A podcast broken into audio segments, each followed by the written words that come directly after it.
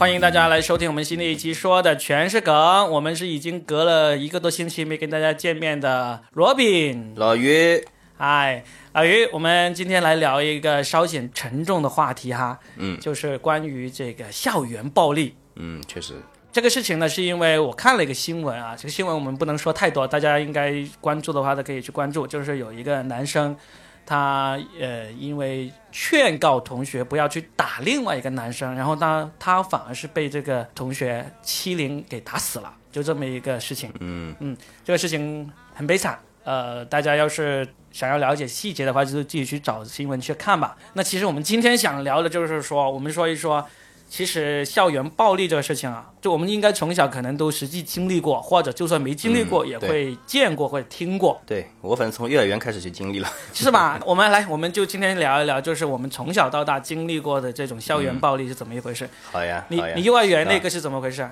从幼儿园开始是这样的，幼儿园首先小朋友打来打去，其实也不能算校园暴力啊，嗯但是也算是在用暴力的方式来解决问题，对吧？然后呢，就是我被一个就是比我高大很多的同学打了，就是鼻血啊什么全搞在身上的这个手帕上面。以前那个时候是胸前会钉块手帕的嘛，对吧？对对对对对然后，回去，回去我爸妈看到我这个手帕就说怎么回事啊啊，被人打了，你就要去打回来。然后，然后没办法，对吧？因为如果不打回来，我爸可能还会再揍我一顿。然后我就跑到那个同学的班级门口，他跟我还不是同一个班级的，他好像是一班的。我就走到门口，我就说你给我出来。嗯，然后他出来，嗯，又把我打一顿。然后回去你又被你爸骂了是吧？然后你又再去找他是吧？没有，后来我回去我就没有敢跟我爸妈讲了，我又被打了一顿，就自己默默的把这种鼻血处理掉再回去。哎，你这个很有喜剧效果啊。是当时还是挺悲惨的感觉，嗯，现在看开了，没关系，嗯。但是你跟这个同学就被他打了两次之后，就后面就再也没有交集了吗？没有交集，因为因为不是同一个班级的，然后幼儿园的时候确实也不太会什么社社交的方式，后来也没怎么跟他沟通。啊，后来这个事情有没有对你产生什么样的成长的心理阴影啊？嗯，有可能就是就是变变得更怂了，就是，有可能就是被打了，回去不要告诉爸妈。哎，对，确实是，哎，你这个故事其实就跟有一部电影里面说的情节很像，就是回去啊跟爸爸说，爸爸说你是不是男人？你要像个男人一样回击，然后呢，这个孩子就回去回去这个报复。哎，这个是全世界共有的现象。嗯，就是这些家长也是这样简单粗暴哈、他就是说，作为一个男孩儿，你不能这样子受人欺负。那对，那我就问你，我就问你，现在你儿子也四岁了啊，他应该也已经经历过在学校里面欺负别人或者被人欺负的情况了。对，如果有一天你的儿子也这样跑过来跟你说，我被隔壁班那个男生打了，你现在会怎么做？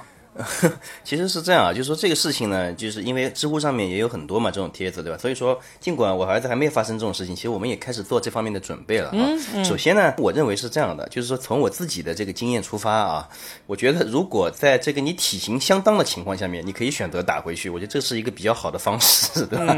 但是如果你觉得这个体型悬殊太大的话，我觉得还是先衡量一下要不要要不要打回去。嗯，然后第二呢，就是说我在跟儿子说打回去的时候呢，其实我也不能像我爸那个时候那样，就说打回去好了，他不管了，就好像这个事儿已经解决了。其实并不是这样的，嗯，就是就是哪怕我要我儿子打回去，其实我现在跟儿子呢也在演练，就是别比如说你跟高个子的人搏击的时候，对不对？里面会有一些什么样的。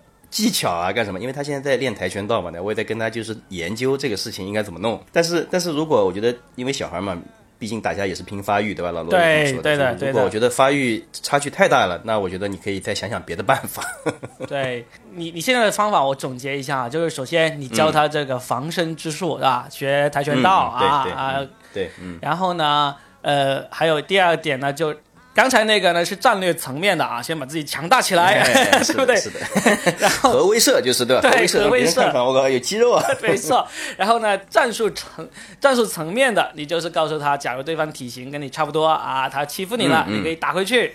啊，如果对对方比你体型大很多啊，你要认怂啊，要衡量一下，对，衡量一下，对，想想别的办法，对吧？比如说多交些朋友啊，对吧？嗯等朋友多了，说不定人家就不敢碰你了的。哎，我觉得交朋友这个非常非常重要，这个我我可以重点说，等一会儿。我先问问你一个这个战术层面的问题啊。嗯，真的发现对方比自己体型大很多的时候，你让他认怂，你有没有教他怎么认怂呢？哦，这我倒还没有。我觉得他认怂的方法还是他，因为他自己有一套。他自己有一套是对你的认怂方法，对对，他自己还是有一套的，我觉得。你那你知道他对这个同学、对同龄人的认怂方法，你有见过吗？呃，我还没见过，我还没见过。嗯，好啊，我们来聊一个，是因为我我的孩子是女儿嘛，我教女儿的这个应对校园暴力的这个方式呢，跟男孩是不一样的。嗯，对，要用粉红色的棍子打回去，就是了。我看到这是谁的梗，我想不起来了。我们先说完男孩子，因为咱俩都是男的，从小到大，我们先说完男的，放在后半部分我们说一说女的哈。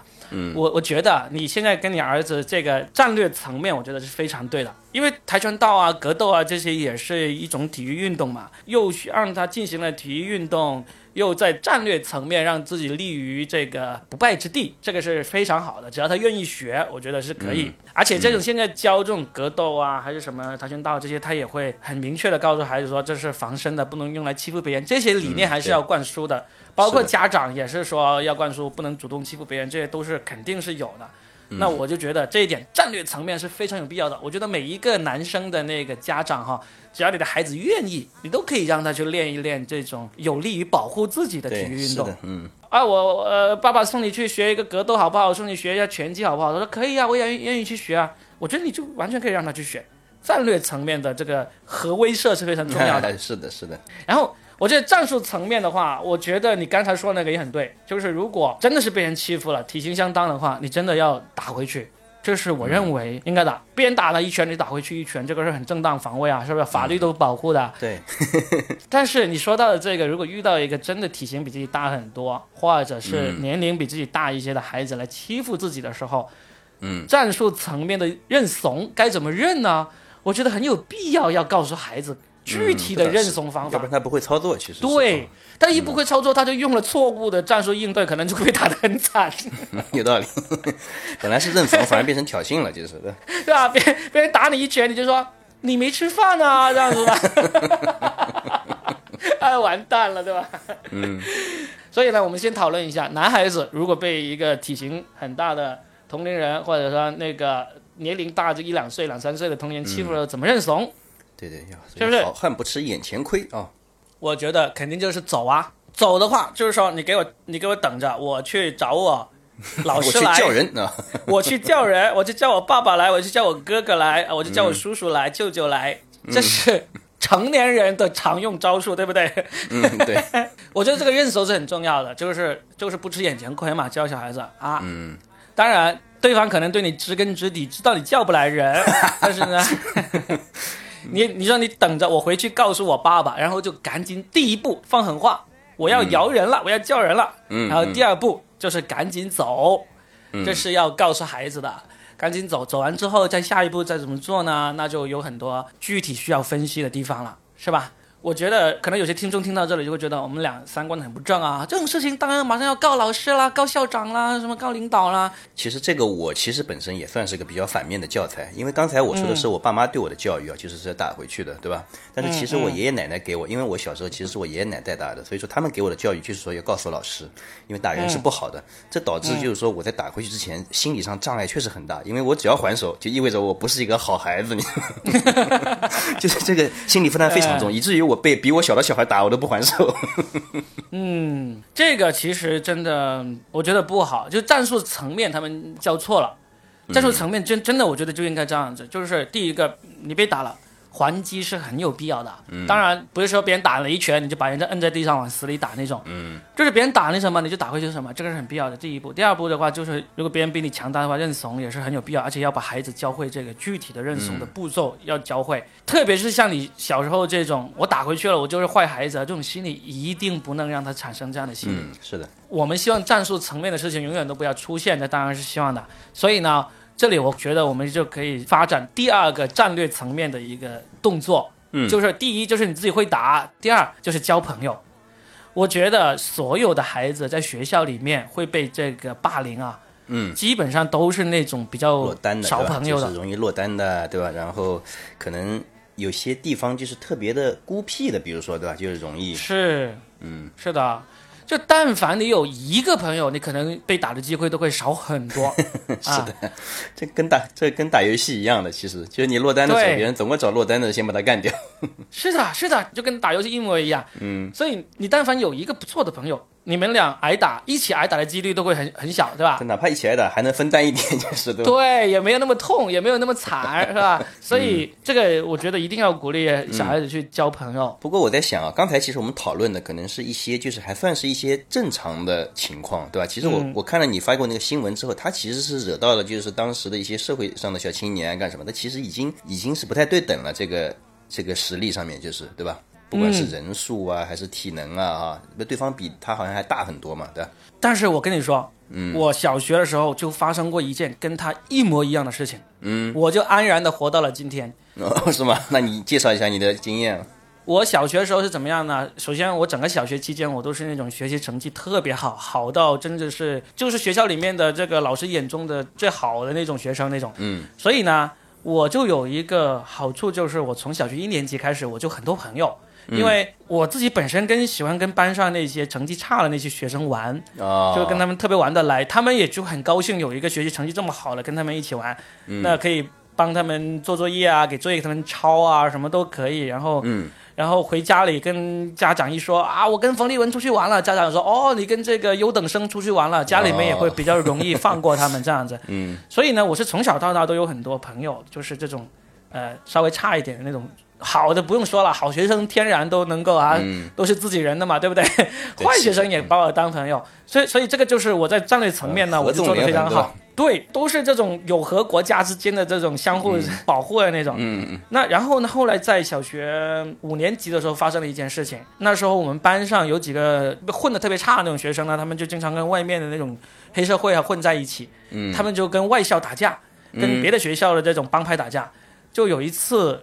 就是跟我最好的那个班上的那个后进生，他就跟我说，他说，呃，今天放学他们要去跟外校的人约到那个江边去打架，嗯，然后我就我虽然从来不敢参与这种打群架的事情，但是我会很感兴趣嘛，我就问他们打架会带什么家伙呀，带什么武器啊什么之类的，嗯，他就给我看了，就是有这种刀啊，呃，水管啊，棍子啊，嗯，甚至还有雷管，你知道吗？哇，哦，那就有点危险了啊。对，因为我们是那种小县城嘛，有有农业的嘛，他们有人去拿那种雷管炸鱼的，就是的，炸鱼的，对，炸鱼或者是家里有人去做那种在矿石厂啊，就开山的那种，他们就偷到了偷到了雷管。嗯，我就觉得以前他们打架都是那种赤手空拳或者顶多拿一点小棍子打那种嘛，我就觉得这次完蛋了，肯定会出人命，会死人的。嗯，我就拼命劝他们不要去。他们就说一定要去这个事情事关荣誉，必须要出战这种。所以呢，我就很清楚的问清楚了他们要去哪里打，大概有多少人，跟哪个学校的人打，然后我就把这个事情告诉学校了。嗯，就跟那个新闻里面那个一模一样啊，一模一样。我就告诉学校了，然后呢，我还告诉学校，他说他们那个有雷管，学校也很重视，就马上就跟就报警了，然后呢就带着警察一起去那个现场阻止了这场斗殴。就是他们真的去现场阻止了，所以他们没有打起来，他们也没打的情况下，所以也没有警察把他们给抓起来。哦，但是他们就奇怪谁报警了，就开始查这个内鬼，就是的。对，就开始查，就很快就查到是我了。嗯，这时候呢，他们那帮人就是说把冯立文给往死里打一顿，然后就是我班上那几个小混混同学就。直接跟他们说不要打他，就是说这个是好人啊，这个是这个是自己人啊，他只是胆子小，他知道我们这次拿了雷管什么之类会死人的，所以呢才会这样说，就硬是劝住了他们不来打我。哦，还好你有线人，就是安排了，就是的。这个情况其实跟跟我确实也差不多，我之前初中也发生过这样一件事情，跟这个情况差不多，也是类似这样的事情吗？我倒不是说是去告发，就是说我确实是就是惹到就是小混混了，就是我们好像是做好广播体操，我们在打打闹闹的时候，有同学把我嘣一下推到我们年级的一个小混混身上了，然后他们好像晚上就是想好了要要来揍我一顿，结果因为我也有一个就是类似于成绩不是很好，但是也在混的这样一个朋友，平时也是给他抄抄作业什么的，对吧？然后那天晚上就来问了我一下，他说你今天早上怎么跟那个谁隔壁那个谁有矛盾了，对吧？我说嗯，是有这么回事，然后他说他知道了。然后后来他就把这件事情默默的就摆平了。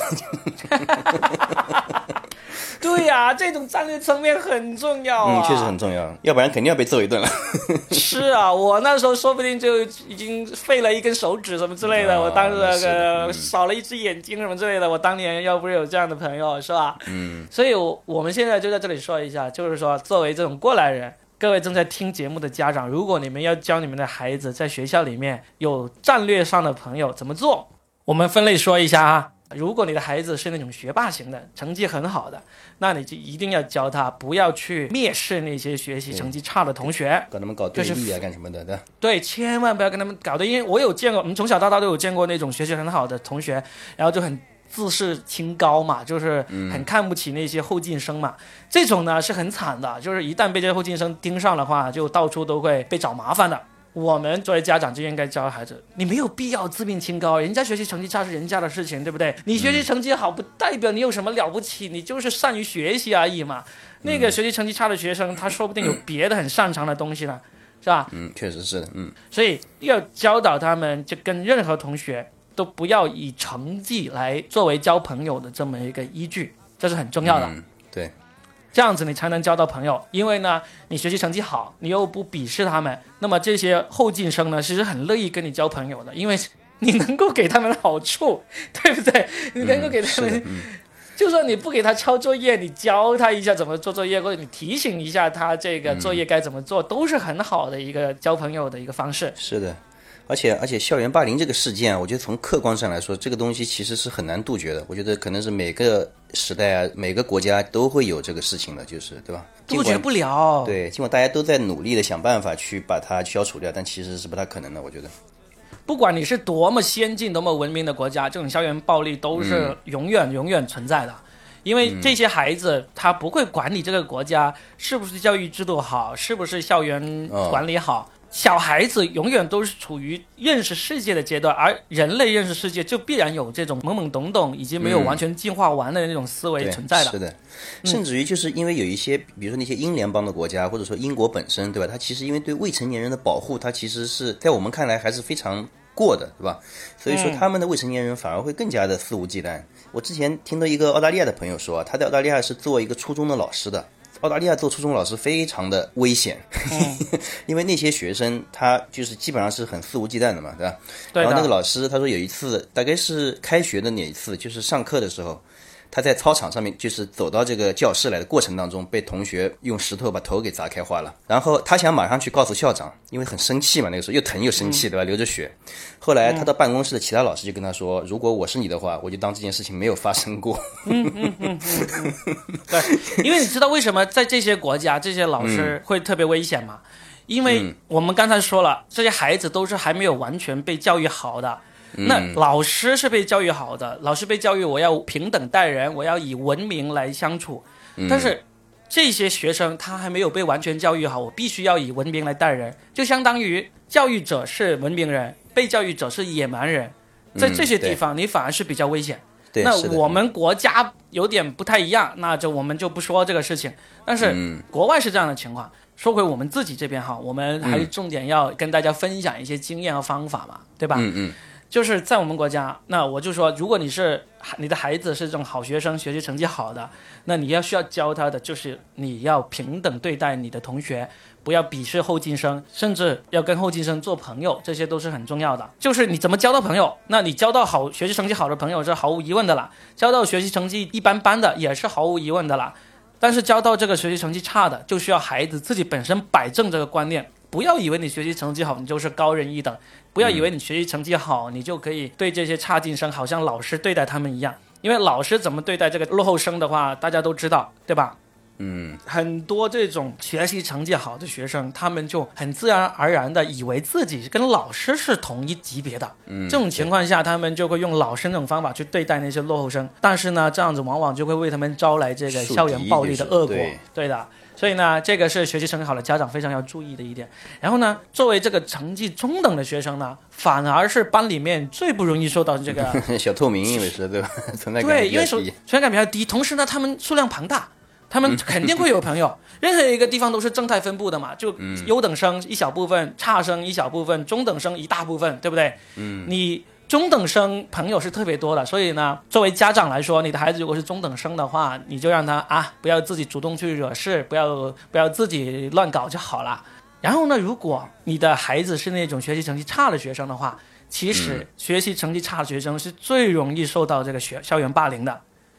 因为学习成绩差，他又不混那种小混混帮派，他就没有朋友。因为学习成绩差的本身就自卑嘛，对吧？不管是尖子生还是中等生，都不太愿意跟他们交朋友。然后呢，差生里面，他要是不跟他们一起混，不交保护费，不混这个小帮派的话，他们就是重点被欺负的对象。对，所以嗯，如果你的孩子是这种，你又知道他不会混那种小混混帮派的，那你就一定要特别注意了。你就要教他，首先战略上你就要教他，战略上该学什么的你就学什么，是吧？该学格斗就学格斗，该学跆拳道就学跆拳道，这是战略上的。然后第二个战略上，你就要教他怎么交朋友。其实班上那种落后生啊，他们基本上，因为他时间都不花在学习上嘛，他其实基本上都有一技之长，对不对？对，他要么打游戏特别厉害，要么呢他就会可能玩点乐器啊，玩点各种各样的小玩意儿啊，课外书啊，体育特别好，对吧？对体育特别好啊，这种他们就跑得特别快的。是的，你要用你这些特长来交朋友。嗯，这个是很重要的，因为你你有特长的话，我我印象中，我当时初中的时候有一段时间，我刚刚初一进去的时候，我怎么马上交到朋友了？我带了一个当时很先进的这个游戏机回去，哦，就分给大家玩，哇，一下子就交到朋友了。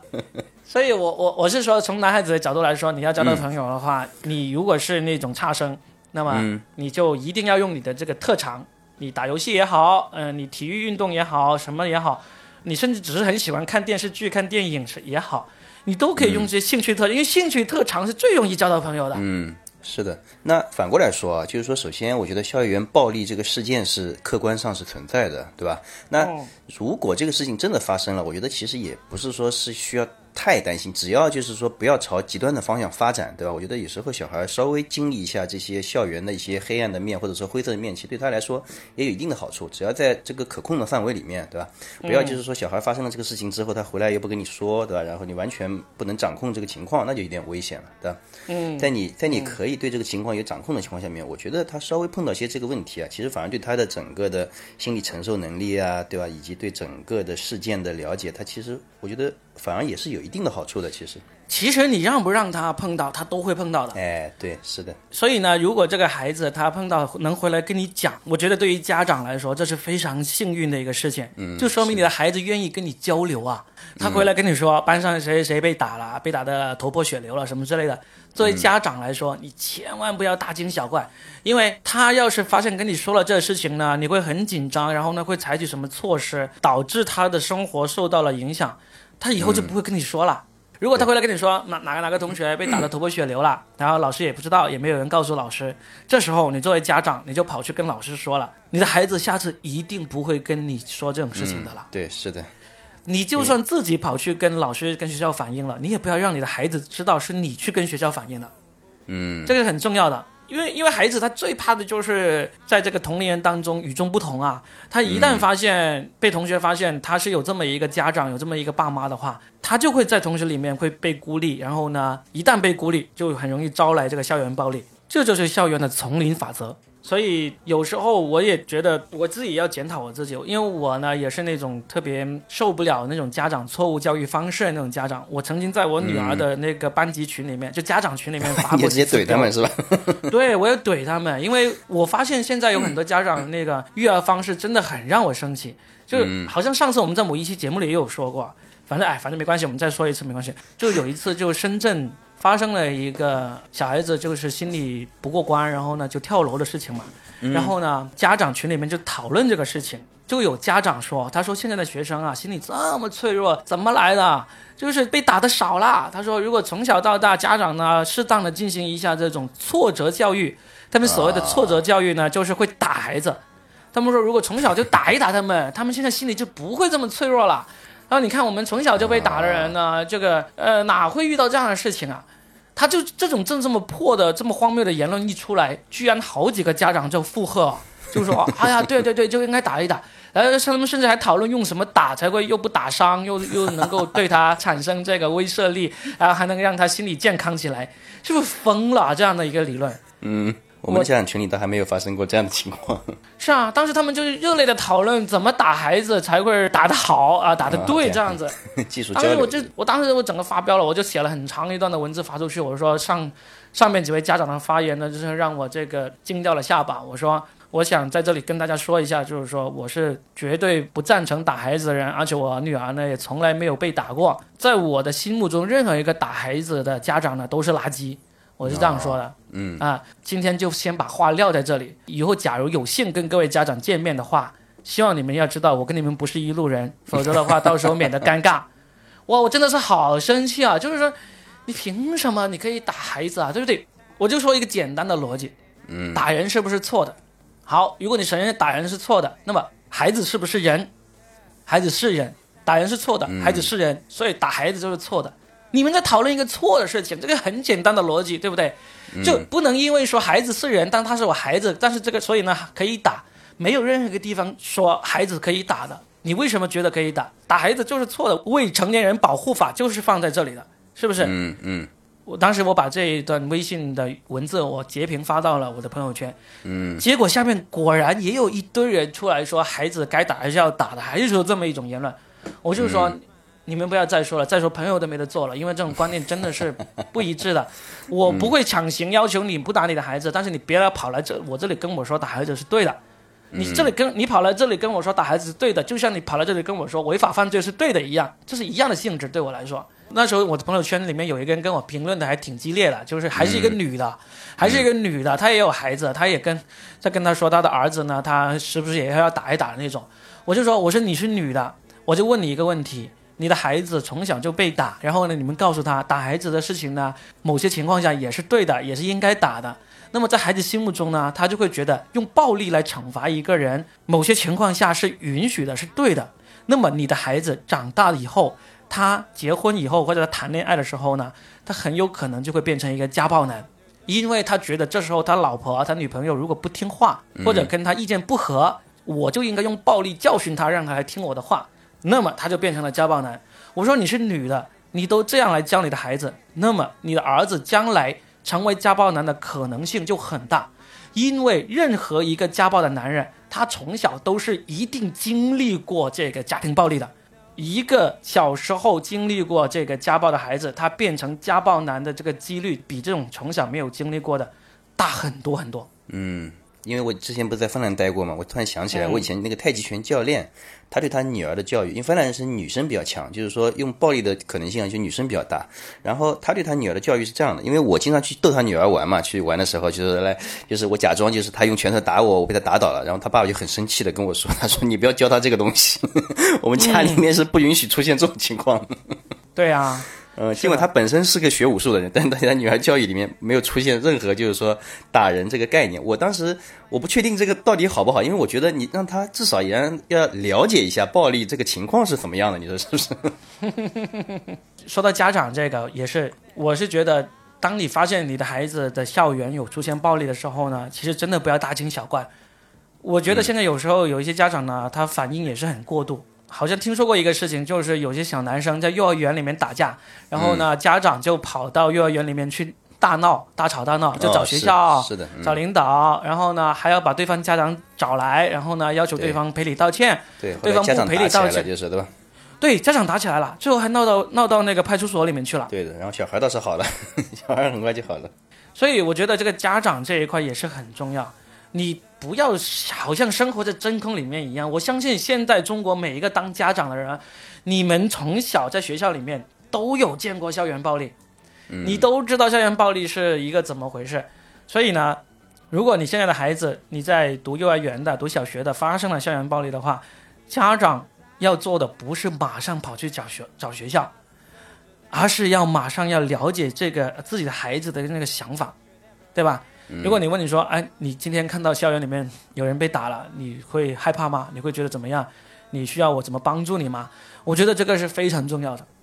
如果这个孩子说不不不，你什么都不用做，你就当没有听到一样了，我就是今天心情心情好才告诉你们，平时我都懒得告诉你的。那你就不要让孩子发现你很紧张，孩子一旦发现你紧张，下次就真的不会跟你说了。嗯，而且你跑到学校里面闹这种事情，如果不是你家孩子被打了，你就更加不要跑到学校去闹，对吧？如果是你家孩子被打了，你该怎么做？我们刚才有说了嘛，对不对？我们都知道，我们是从这个战略层面和战术层面都说了嘛，对不对？但是这也是我们在理论上谈呐、但如果真真切切的发生了你家孩子嗯被打得鼻肿脸青的回来的时候，该怎么做？其实我觉得最重要的还是问问这个孩子，你想爸妈怎么做？我小时候就发生过，我也说我自己的故事，我发生过两单被人在路上打得鼻青脸肿的事情。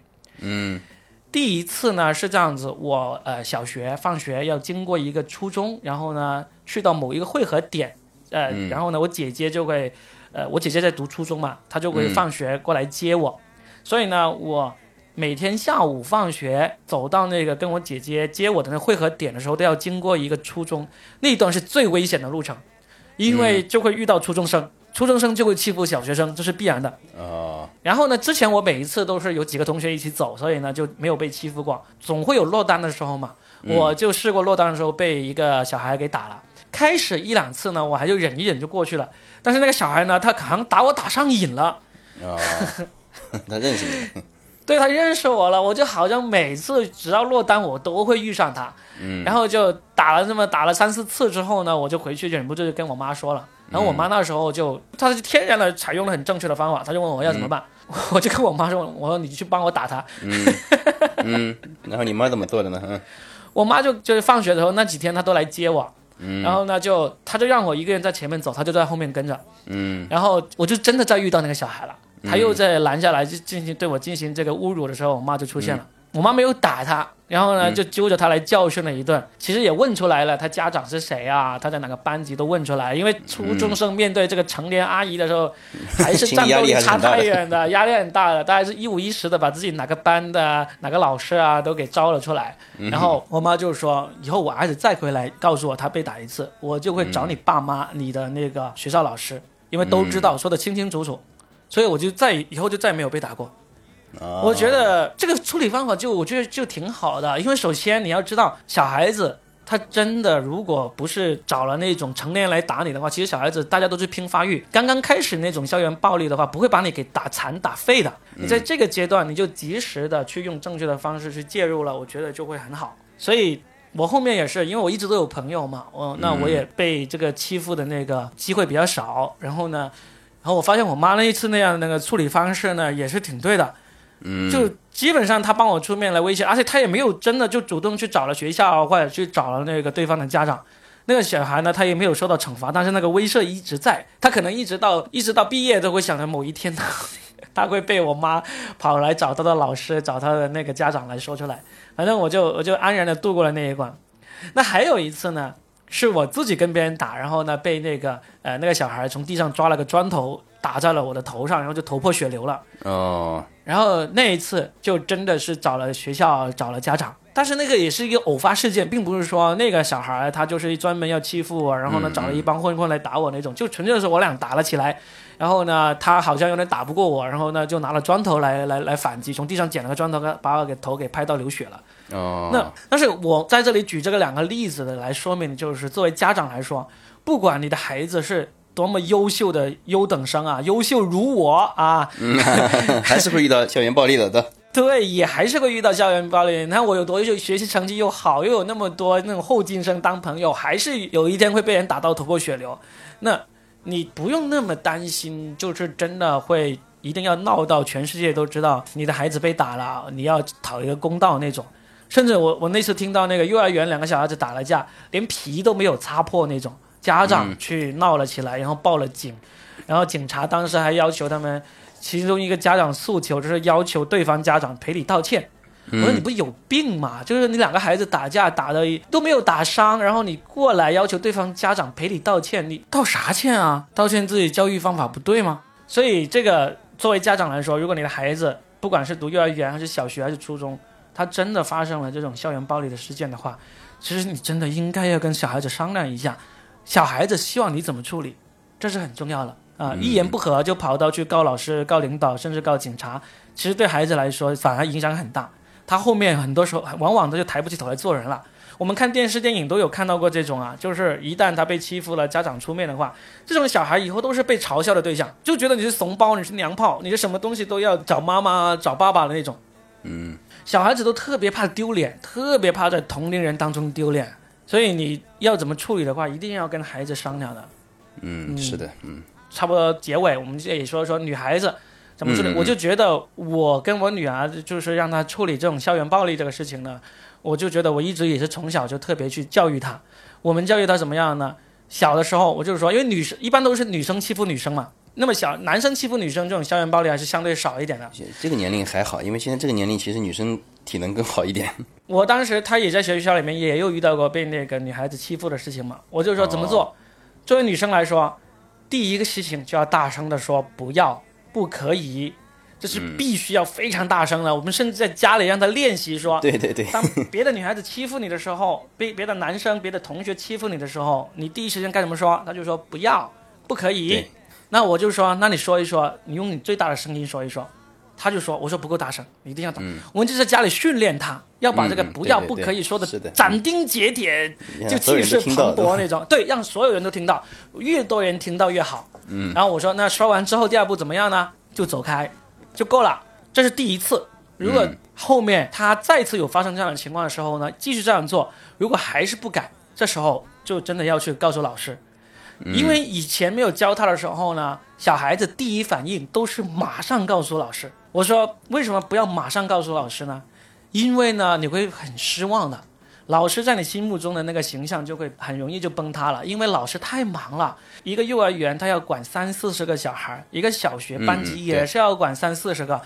你如果每个小孩被同学推了一下，你就跑去告诉老师，这个老师就算是教育理念再正确，他也忙不过来。他忙不过来的话呢，他也知道老师也知道这个事情没有多严重，所以呢他也不管。然后呢，你就会对老师失望。你对老师失望，那你的观点就会被扭曲，你就觉得老师不是那么好的老师了。但实际上，我们也不是为老师开脱，而是老师，你想想，管三四十个小孩，每个小孩就被推一推就跑来告老师，他怎么处理得过来？你家里才一个两个小孩，你都处理得焦头烂额了，对不对？所以是确实是的，嗯。特别是那些有二胎的那些家长，你想想，这个大娃欺负二娃了，这个二娃跑来跟你告的时候，你有多少次是会觉得这是很严重的事情，然后去很认真的放下你手头的事情去处理他俩的矛盾的？你基本上可能都没有，极少有处理过这样子。嗯，所以你要告诉孩子的时候，就是不要第一时间去告老师，只有到你不得不寻求帮助的时候，你才去找老师。如果你自己能够解决，那么就用这种战术，就战略上一样的啊，女生也是战略上也是一样的。你能够让她如果愿意学什么格斗啊、跆拳道，你让她去学，这个战略上保证自己有这个核打击能力。嗯嗯。然后第二个第二个战略也是交朋友，也是必须的。我觉得女生交朋友特别容易。大家分点东西吃啊，分点玩具玩玩啊，就可以夸夸对方的头绳好看 就好了，是不是？对啊，我女儿生日的时候，她那个班上有一个女孩子，只是送了她一个那个头花，嗯，就马上变成了她班上最好的朋友了，对不对？这个有什么难的？女生交朋友特别容易。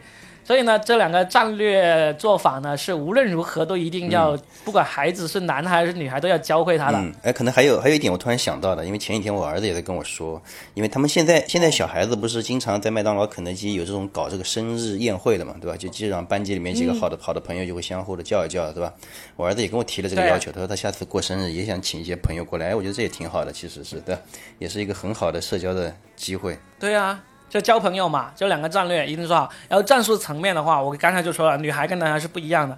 女孩第一时间应该做的就是大声的喝止对方，嗯，因为小孩子都怕丢脸，嗯，他欺负你也是悄悄的欺负，嗯，我是说女孩子。其实男孩我觉得也是，也应该大声的先说，至少哪怕你要还手，你也让别人知道是是因为什么原因吧，就是对。对的，对的，对的，就是你要让别人知道这个人欺负你，这个人在做一个坏事，让周围的人知道，给他舆论压力。是吧？基本上这种舆论压力一旦形成的话，他其实就没那么容易欺负你，因为，因为他发现你没有那么好惹，这个是很重要的。然后呢，一直到忍无可忍的时候，就是一次又一次发生了，那你就要去告诉老师。而且呢，我说你告诉老师的话，其实你要很重要的是，你每一次被他欺负的时间、地点、目击者，嗯，你都要记下来。对对对，这也是这个很重要，也是个很好的习惯，对吧？哪怕长大以后，你也要对养成这种取证啊、干嘛的习惯，就是啊。是的，这都是战术层面，你要教给你孩子的。对，他哪年哪月哪日在哪个地方欺负你了，在场有哪个同学看到，一二三四五全都记下来，超过三次你就可以去认真的告老师了，嗯，对吧？当然，你一开始就告老师也没问题，但是呢，你会发现一开始就告，除非第一次的伤害就很大。如果第一次只是推搡了你一下啦，或者用那个把你的橡皮擦扔到地上啦这种事情呢，你跑去告老师，老师真的不会怎么处理，然后你就会很失望。所以呢，不是说我们在教一些很坏的方式，但是你自己去从逻辑上考虑一下，是不是这样？嗯，对吧确实是，嗯，嗯，这些都是我觉得我们这些当家长的都要去学习好的。我现在包括我在那个家长群里面发飙也是一样，也是因为我看到很多家长用的方法都非常的错，嗯，所以我才忍不住会在里面发飙。但是你的儿子还好吧？就是基本上没遇到过这种被欺负啊，或者我感觉是这样啊。首先呢，首先这个也是比较走运啊，就是说现在为止啊，幼儿园这个几个家长都还挺不错的。到目前为止，我觉得之前也发生过，就比如说有小孩儿，呃，就其他孩子对吧，被打的，也可能也是因为在玩的过程当中，也不是故意打的，就可能在有了推搡啊干什么。一个小孩儿好像上次把一个下巴都撞出血了，这个家家长也很克制，他只是在家长群里面发了句话，说就是哎呀，下次下次发生这样的情况，还是要回去跟孩子说一说，不要做这种危险的动作。他也没有什么别的，嗯嗯，其实，在家长群里面说也是挺重要的，就是相当于，嗯，基本上需要在家长群里面说的，就是这种伤害或者这种骚扰会一而再再而三的发生了，是需要说一说的，嗯，对吧？如果对如果那种伤害是比较严重，就像你都已经出血了，都已经都已经有这个伤疤产生了，这种当然就第一次就必须要去沟通，家长这个是很重要。我们经常也听说很多关于校园暴力的问题，也是说什么屡禁不止，根本就不用说这句话。校园暴力是永远都存在的，不管你在多么文明的社会里，又就是因为这些孩子都是未成年，未成年都还没有学会怎么相处，你又把他们放在一起，怎么可能不发生这种校园暴力？就他们第一想到解决方解决问题的方法，一定是去找这个暴力的方法。其实对啊，不是我们在自大或者自夸哈。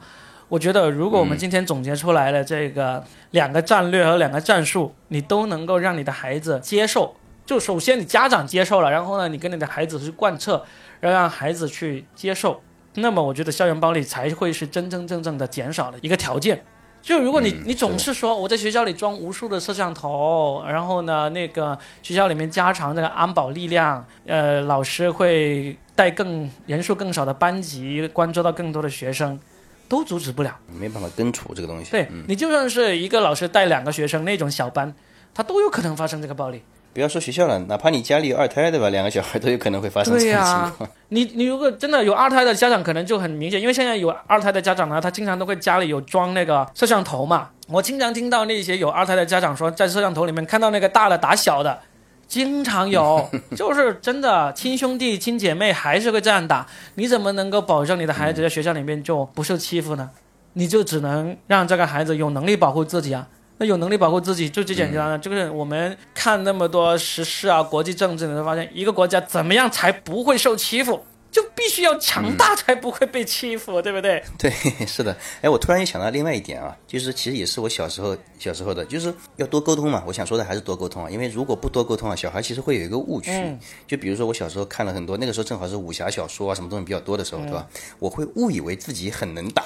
哦，对，这个也是很重要的。这个，这个不是那个有个著名的脱口秀演员叫 Kevin Hart 嘛？他有讲过一个很著名的段子，嗯嗯说他儿子以为自己是蜘蛛侠，因为他每次在家里一放那个蜘蛛丝，他老爸就会好像被蜘蛛丝给绑住了一样，呃，这样倒在地上嘛。结果他在学校里跟同学打架的时候，他也是用啾啾啾啾啾这样放蜘蛛丝嘛，然后。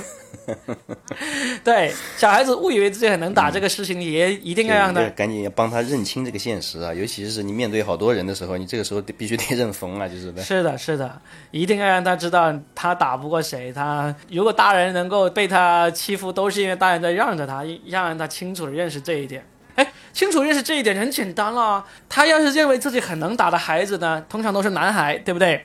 然后男孩的话，你让他去学那个格斗，学那个跆拳道，他就会愿意去学。他一旦去上了这些班，他就会马上意识到他能够打得过谁，他打不过谁。确实是的。甚至这些班经常有一些实战的课程，他马上就能体会到。对呀、就是对呀、这个是我觉得很有必要的。小孩子从小学一学这个，嗯就是防身的那种技术、那种运动。嗯，是的。嗯而且我觉得啊，参加了这个东西之后，也有个好处，就是说，比如说有时候人本能的看到，比如说拳头啊什么，他会躲，是啊。对吧但是你如果上了这个之后，他会不会特别怕这个东西？对啊对啊，真的很有必要反正我非常强烈的建议，如果你孩子愿意的话，都不管是男孩女孩，嗯。你小时候都送他去练一段时间这种搏击啊、格斗啊、呃跆拳道啊这样的一些班，对，你看啊，如果这个地方有什么跆拳道金主爸爸来找我们植入一下，就很完美。哇完美完美！那我们就非常完美的进入下一个带货环节。就是其实我对于之前对于带货是完全有误区的，就像我们平时不是在那个抖音啊，在那什么淘宝直播上面看到。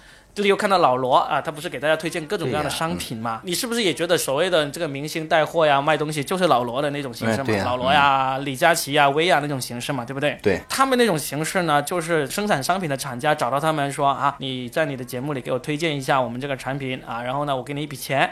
然后你卖出了多少，我再给你从里面去返点什么之类的，这就是我们认为的就是最常见的那种带货。但是实际上还有一种叫做给这个电商带货，是怎么回事呢？电商带货，这喜马拉雅的人告诉我的，然后他们也让我来做一做这个事情。你看，我们这个叫做说的全是梗嘛，嗯，那你听我们每一集节目的时候呢，在这个播放的页面呢，你看到会有一个购物车的，这个购物车你一点进去，那么就是我们这个专辑的这个店铺。哦，那这个店铺上的商品呢，是哪里来的呢？就是你从这个京东或者淘宝上面去自己去找来的，嗯，你说自己是谁？嗯，是谁找来？嗯，就是我找来或者老于你找来的东西。哦，就是说，例如老于，你在这个京东上面，你买了一个电须刨，嗯，你觉得这个须刨很好用，你想推荐给你的朋友，那你就给他发一个链接。但如果你想推荐给更多人，例如推荐给我们的听众，那么现在你可以把这个电须刨的京东链接放到我们这个店铺里面。哦，凡是有人从我们这个店铺去到京东，因为他一一点开，他就会直接跳转到京东那个 app 里面去。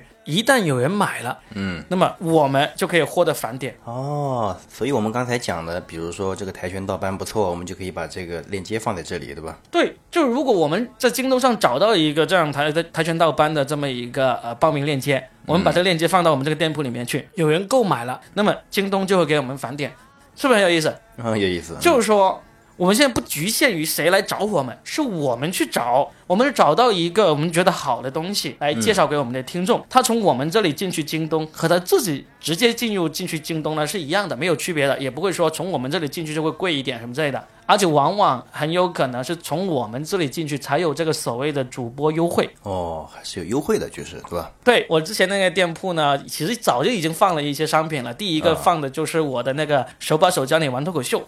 哦，就是说，假如你要买《手把手教你玩脱口秀》这本书的话，那么你直接上京东去买和直接通过我这里去买呢，价格是一样的。当然，你通过我这里去买呢，我罗宾作为这个主播还可以获得一个一定的返点。嗯，所以呢，既然你付出去的钱是一样的。我可以得一点优惠，那好吧，你听了我那么多节目，给我一点好处好不好？因为也不需要你额外付出什么东西，对对对不对？不过我觉得很好奇，因为我们这一期节目讲的是这个校园霸凌，是不是？观众听着听着觉得，嗯，我应该买一本手把手教你玩脱口秀来缓解一下紧张情绪。好，那今天开始，我们就试着尝试介绍一样我们自己真正用过的东西。嗯，这倒是可以。嗯那我今天想介绍一个东西呢，其实就我自己真正的实实在在用的东西。呃，我先问一下老于，你颈椎有问题吗？哦，我有哎，我感觉，嗯我基本上我认识的所有呃文字工作者，就当编剧的、当脱口秀演员的、办公室的人，他们都有颈椎病。嗯，很不意外，应该是对不对？但是很奇怪，我就没有。啊你知道为什么我没有吗？因为我以前有一个工作呢，是要卖那种所谓的人体工学产品的，所以呢，我就很早就知道人体工学这一回事，就知道这个长时间对着电脑的话，你不能同一个姿势保持很久，嗯嗯，而且呢，你要让你的电脑面对你的眼睛的那个角度达到一定的，大家差不多是同一平行线的高度，那才符合人体工学，这样子才是对你的颈椎损伤最少。所以我大概在差不多二十年前工作的时候呢，我们公司就配备那种电脑支架，所以我那时候就很有意识的，就是说我任何时候用手提电脑，我都会配这个电脑支架。那看来是很有用啊！哈，你已经用了二十年了，是吧？从我开始使用手提电脑那天开始，我就会使用这个支架，让我的那个视线不至于要向下，然后呢脖子要弯下去。而且我是经常是大概一个小时左右，我就会去活动一下，不要让它保持同一个姿势很长时间。哦，所以呢，我对这些电脑支架的选用呢，就很有心得。我离开我原来那个公司，就离开那个会给我配电脑支架那个公司之后呢，我选过无数个这种笔记本电脑的那个支架。那其中有一些很夸张的，就是下面他们会有三四个那个风扇给你散热，然后呢会让你撑起来很高的那种。但是像这些，我后来我基本上都弃用了。我现在就只用两种，一种呢就是那个铝合金，最简单的，它可以调节那个高度的，而且特别轻便。折叠起来就像一本书那么薄薄一片，就大概好像只有那个两三百克吧，就比一台手机重一点点那种，就很方便携带。那平时在家里的话，也可以把它调高一调到最高的话，其实就已经挺像那种很复杂那种支架那种那种程度了。是一个铝合金的这一款，我就放在了我这期节目的这个店铺里面，就在这个收听页面点那个购物车的那个图标，你进去就能看到这款奈尔金笔记本电脑支架。才九十九块钱，那通过我这边链接过去京东的话，你还可以便宜二十块钱。哇！就是如果你直接上京东，它的价格就是九十九，反正从我这里就能够便宜那个二十块。领券之后就是七十九。哦，那非常不错啊。对，然后我用的第二个呢，就是便携式的，就是因为我刚才说的那个奈尔金笔记本支架，它还是有点重，而且呢，它要塞到电脑包里面呢，有一点点碍地方。我现在如果我临时要出去用一下的话，我就带一个便携式的，它就是两个三分之一鼠标那么大的这么一个，这么小，对，它就两个，就是你必须要把这两个东西呢垫到你的这个笔记本电脑的那个下面，然后呢把它撑起来，然后呢就达到了这种把电脑撑高的这种效果。那等到你用完了之后呢，就把这两个非常小的小垫片拿出来放回那个包里就好了。就相当于你在包里放了两个非常非常微型的小鼠标那么大一点点，两个加起来也不到一个鼠标大小，就是的。对对对，这个就非常适合你出去不想带那么重的东西啊，然后呢去到哪里都很方便。你放在就算放在裤兜里、放在衣兜里都不会碍地方，就像你在裤兜里放了两两条车钥匙那么大小而已。对，它的大小就跟一个车钥匙差不多大小。那么这个便携式的这个电脑支架呢，我也放在了。我的这个店铺里面，你也是从这个收听页面点进去就能够把你跳转到京东，可以领十四元的优惠券，原价四十九，从我这里进去呢就是三十五就可以买到了。哦，那真是还挺实惠的哈，又可以缓解颈椎病的痛苦，对吧？而且还可以省下去看颈椎病的钱。没错，反正这一期呢，我们就临时加了这么一个叫做什么“罗饼和老于的好物推荐”这么一个环节啊。老于，你你也可以看啊，包括你平时也会从这个京东或者淘宝上面买东西嘛，对不对？那你买到用的好的，下次你准备一下，咱俩呢就在节目的末尾就加这么一段，好的，就给他介绍一下，都是我们实际用过的东西，或者是呃老婆呀、孩子啊用过的东西。我们都可以推荐一下。嗯，好的，我们就看看大家的反馈了啊，可以在评论里面告诉我们一下，就是说不好用啊，对，好用不好用，或者你有没有买，或者说啊，我不想听你们两个臭男人再给我们介绍各种各样的东西，你就好好做节目就好了。我宁愿得颈椎病，我也不想听你们讲这个东西。好吧，就都评论一下嘛，看看有没有效果哈。如果有人买了，有返点了，我们就嗯，至少可以 有钱买个，有钱买个鼠标，呃，有钱买个鸡毛掸子打孩子。好吧，那行啊，我们这期聊校园暴力就聊到这里。希望我们这期反正也没有涉及太多新闻的嘛，就是讲我们自己的故事嘛，希望能够保存下来，让更多的人听到我们这一期里面的建议。行。那我们这期聊到这儿，下期再聊。我是罗宾，啊，我是老于，拜拜拜。